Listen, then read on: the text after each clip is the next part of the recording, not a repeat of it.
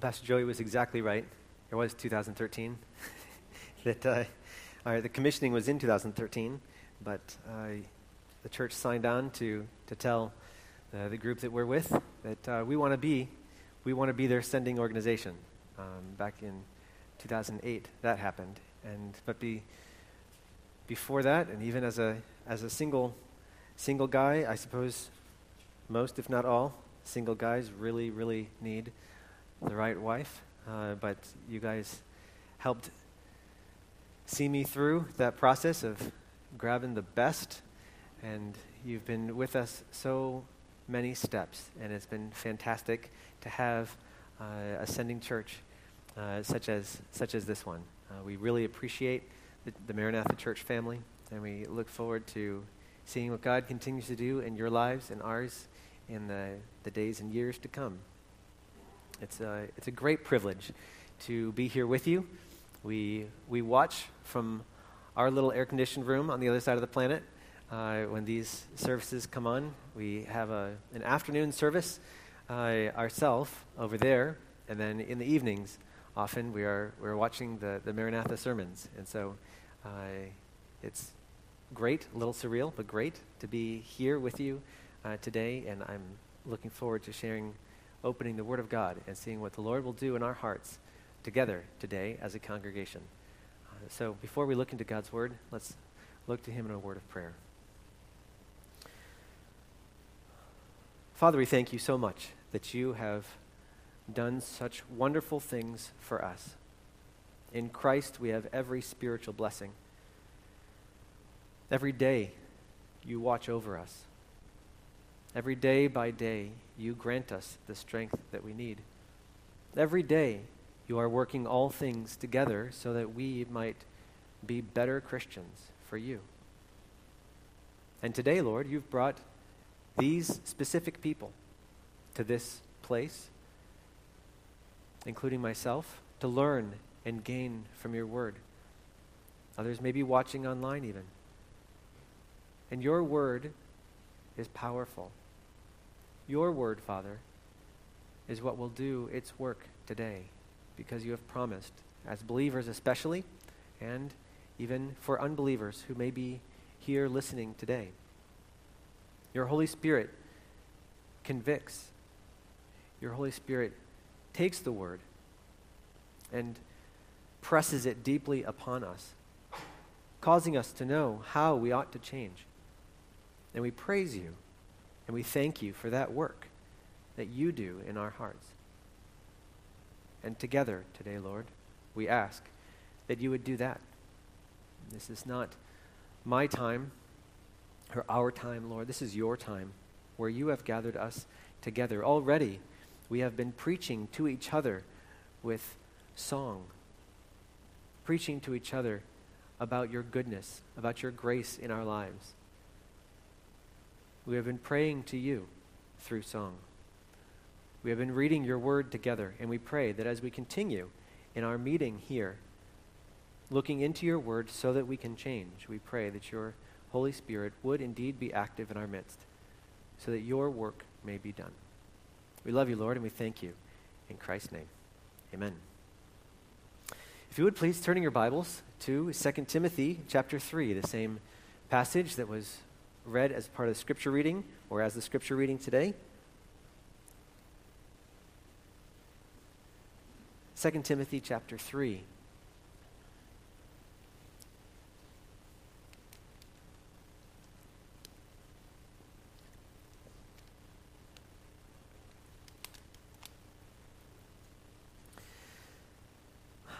not everything that is true is helpful. Sometimes we can offer advice or opinions or suggestions that may as well have been left unsaid. They might be true, but they're not really helpful to anybody. Websites or Facebook pages might give us lots and lots and lots of information, and lots and lots and lots of information. Right? We'll find out what some company thinks about their own product. Yay! right? Or what some news agency thinks about uh, the, the headlines of the day. That might be something that we can take it or leave it. Uh, those Uh, we can waste perhaps minutes or hours or days of our lives, depending on how much time we give to that, by devoting our time and attention to some of those things. We can become easily totally enamored with the overload of information that comes our way. But God's Word is not like these throwaway bylines. God's Word is not full of just haphazard suggestions or things that take it or leave it. It may not really be even essential for us.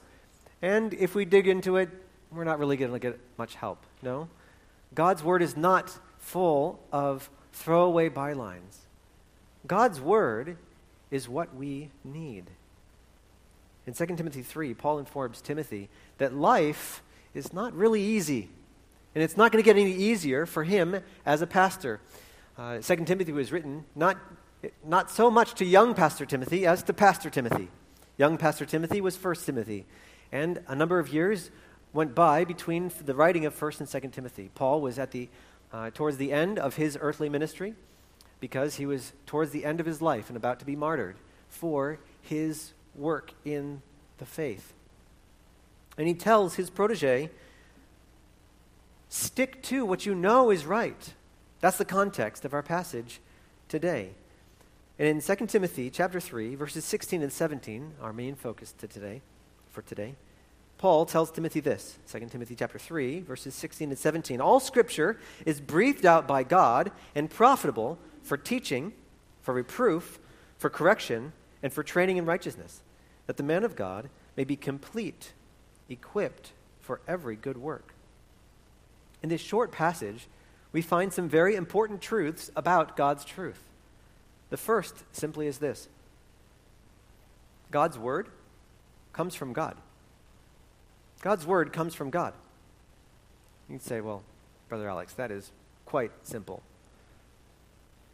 But if you don't get that, if you don't believe that, then you are in a lot of trouble when it comes to actually navigating life. When it, when it comes to actually taking the Word of God and getting anything good out of it, if you don't start there, you don't have anything. There are many, many, many libraries around the world, are there not? Full of books, full of books. But there's one book that is completely different than all other books. Do you believe that? Do you believe that the Bible, at its core, the Bible foundationally, the Bible and our attitude towards it is fundamentally completely different from every other book in the entire world? Why? It's because of this truth.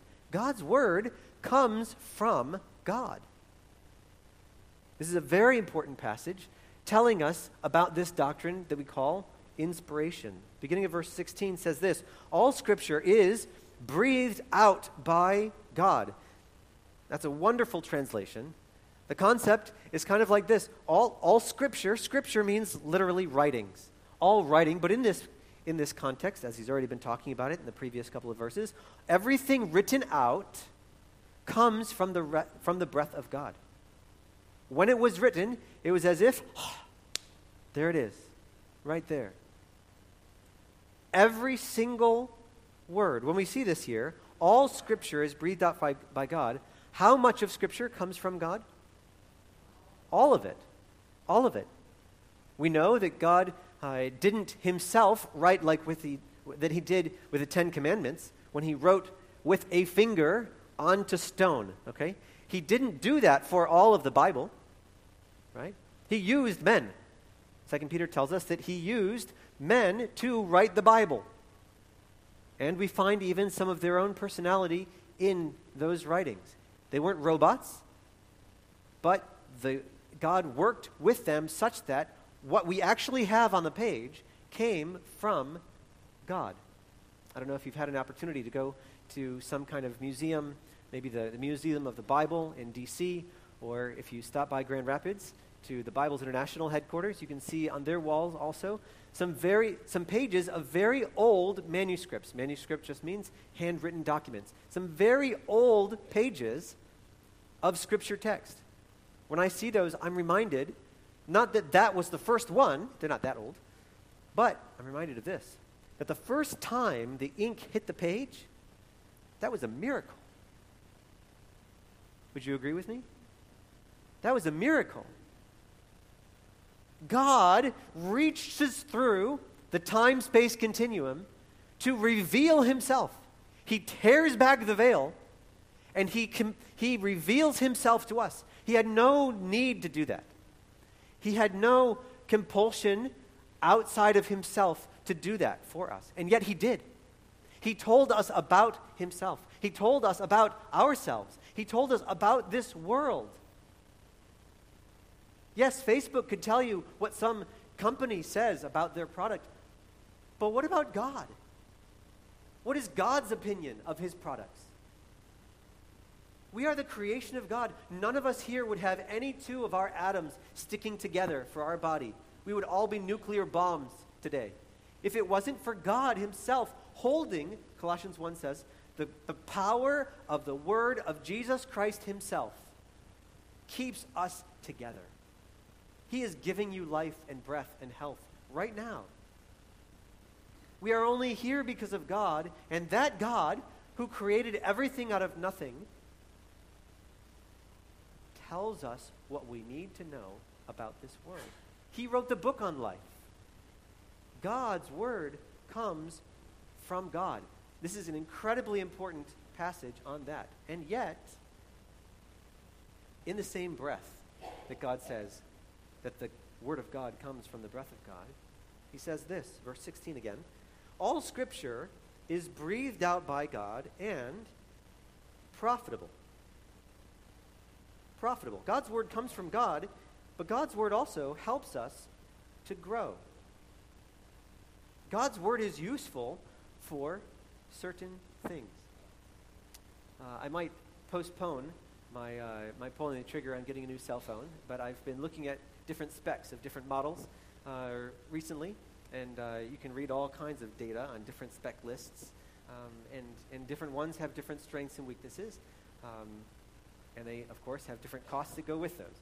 But as you read through those, there's a certain, um, there's a certain function, a certain feature that you might not be aware of, that most cell phones actually have this, but they might not tell you this. Okay? So if you take a 2 by 4 and you, you balance kind of perpendicular to the, to the 2 by 4 a nail. And you take that cell phone and bam, bam, bam, bam, bam, bam, bam. You drive that nail in. It's really useful for that. Did you know that? Yeah, it's something that not many people will tell you. Okay? Now, would that work? Maybe, right? Depending on the, on the model or how much of a case you have for it. But is that what it's intended for? No, definitely not. Paul warns Timothy repeatedly in his letters to Timothy that many people use the Word of God. Oh, yeah, they use the Word of God. They say, Listen to me. I want all of the fame and prestige of a spiritual leader and a teacher.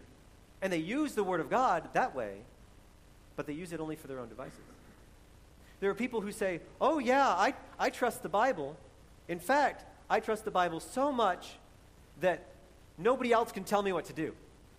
I'm just going to use the Bible myself, and then I'll shield myself off from any kind of, uh, any kind of advice, good, godly, spiritual advice that I might get from somebody else, because after all, I have the Holy Spirit, and because the Bible says I have the Holy Spirit, I don't have to listen to anybody.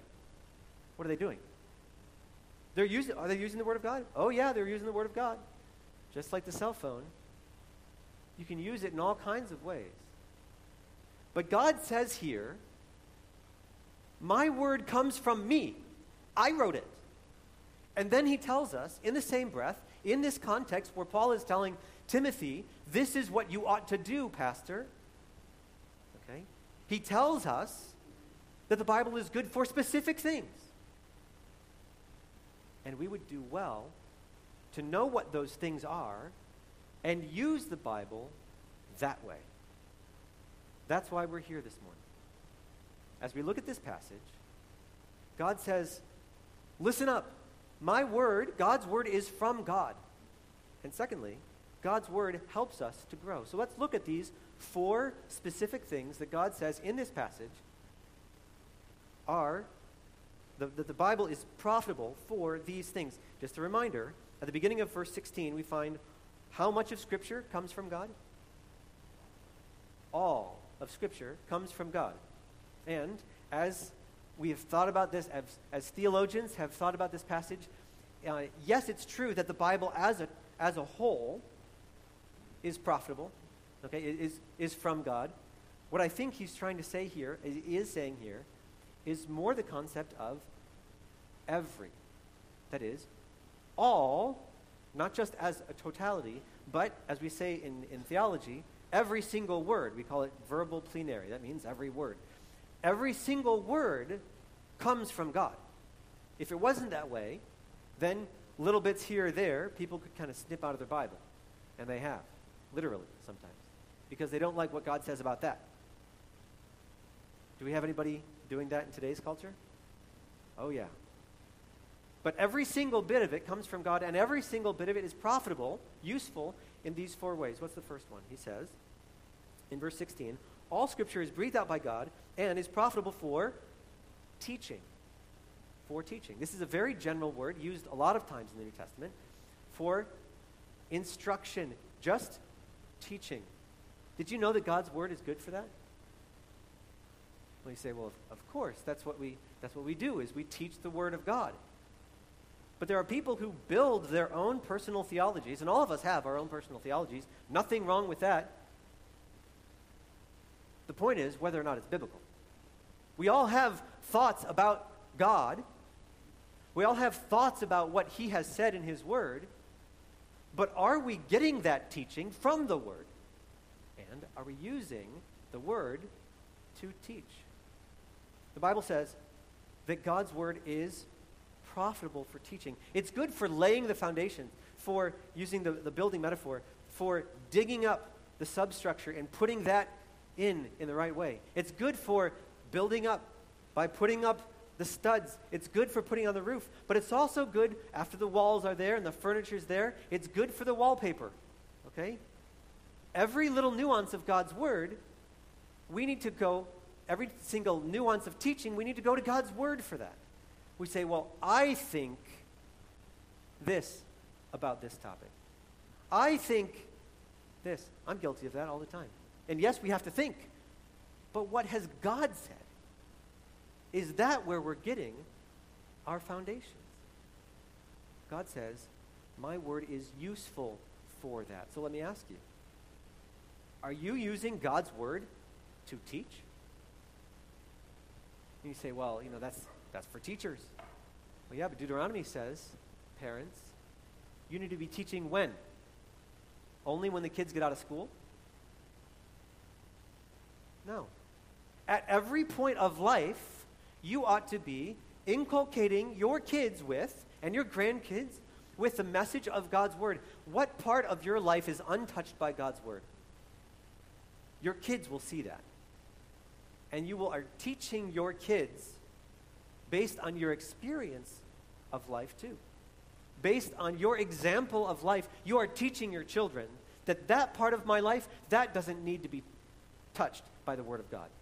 But God's Word is good for teaching. It should instruct us in everything that we believe. Commentators look at this passage, uh, some, and I think it's useful, and, and look at these four and divide them into two.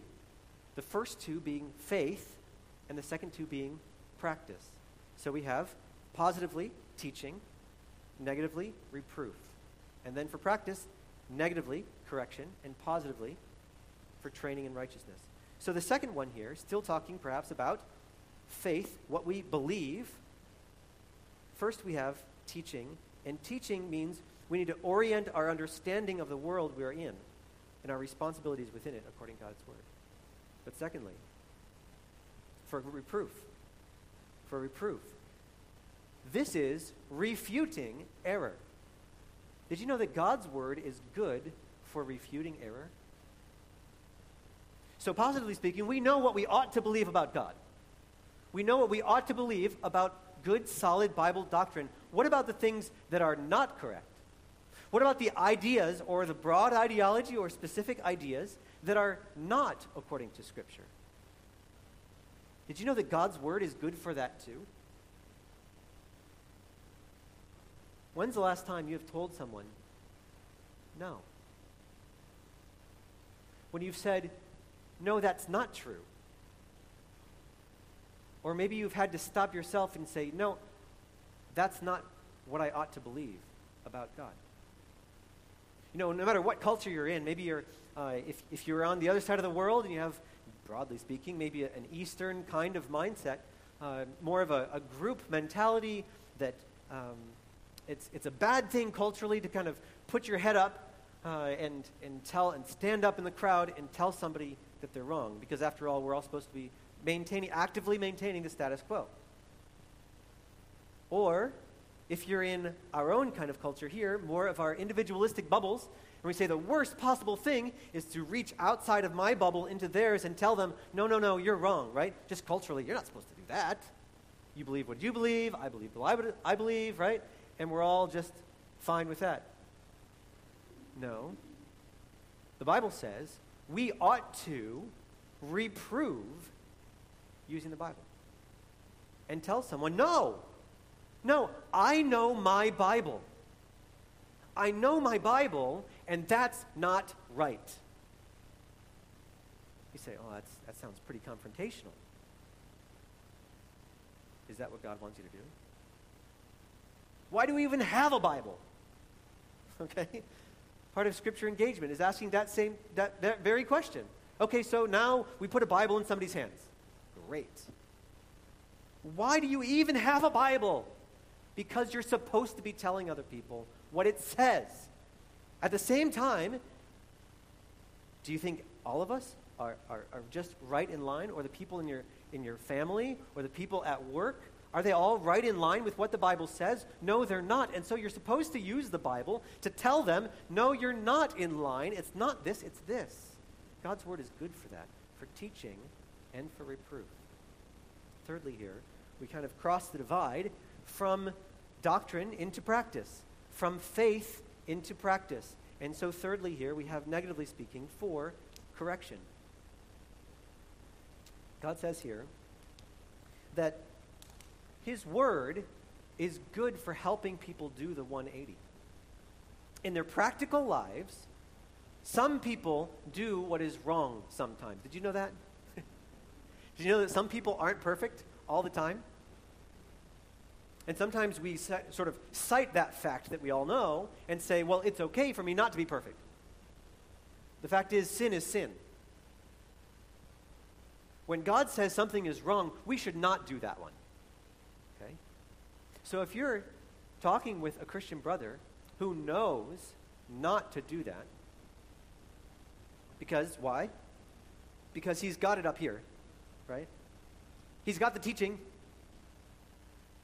he knows what to do. He even tells himself sometimes what is not right, so he's got that too, but then he's not living according to doctrine. What does this tell us? This tells us that God expects us to read between the lines. God expects us to apply the scriptures.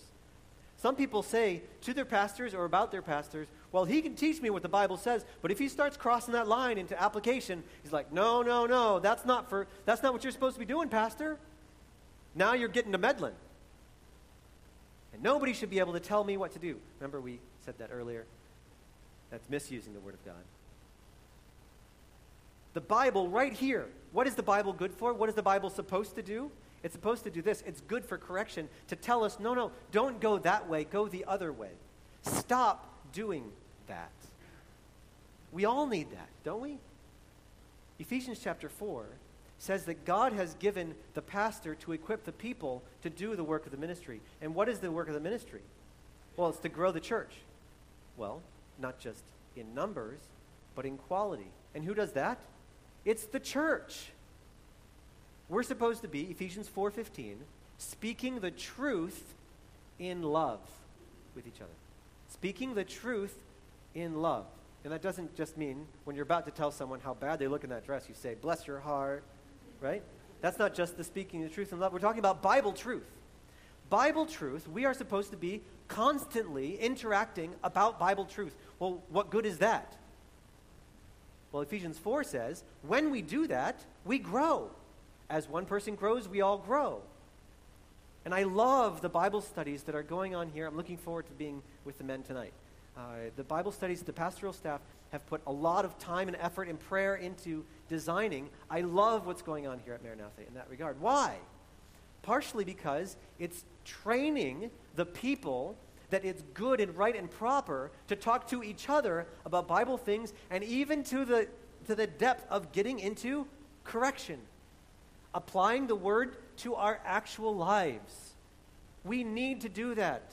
That's not why we pay our pastors that they do that. No, you're supposed to be doing that. Why? Because God gave you a Bible. Why do you have the Bible? What's it even good for? Well, it's good for teaching. It's good for reproof. It's good for correction.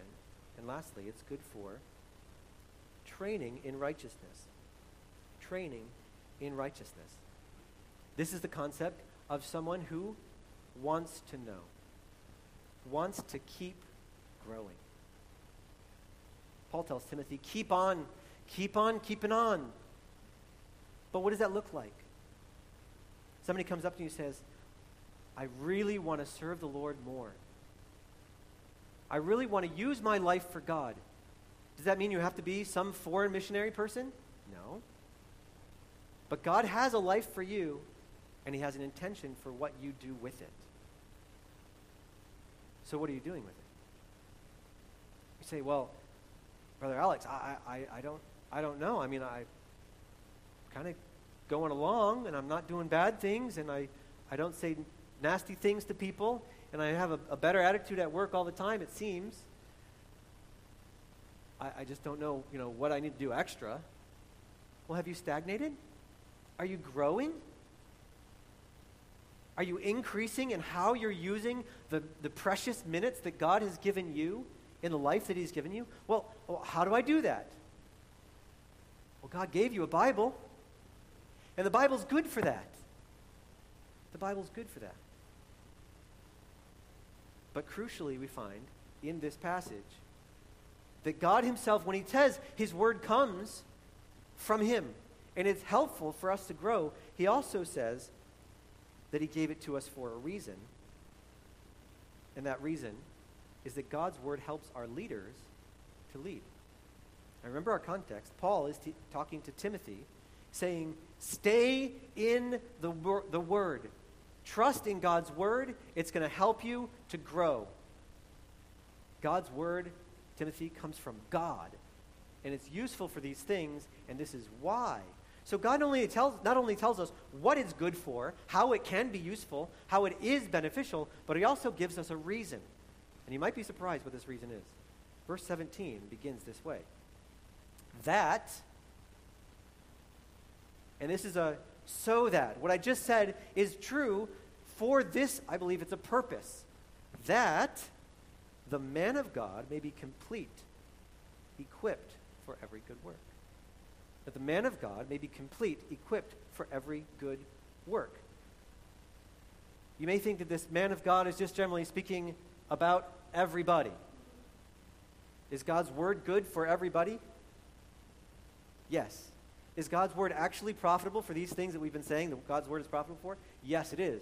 But here, God gives us, very interestingly to me, why he gave us the Bible. There are lots of reasons. But here he gives us this particular reason. And what is that? It's so that you would follow your pastor. Do you see that in the text? I do. I do. Look at verse 17 again. That the man of God may be complete, equipped for every good work. When this passage says the man of God, I think it's literally this the man of God.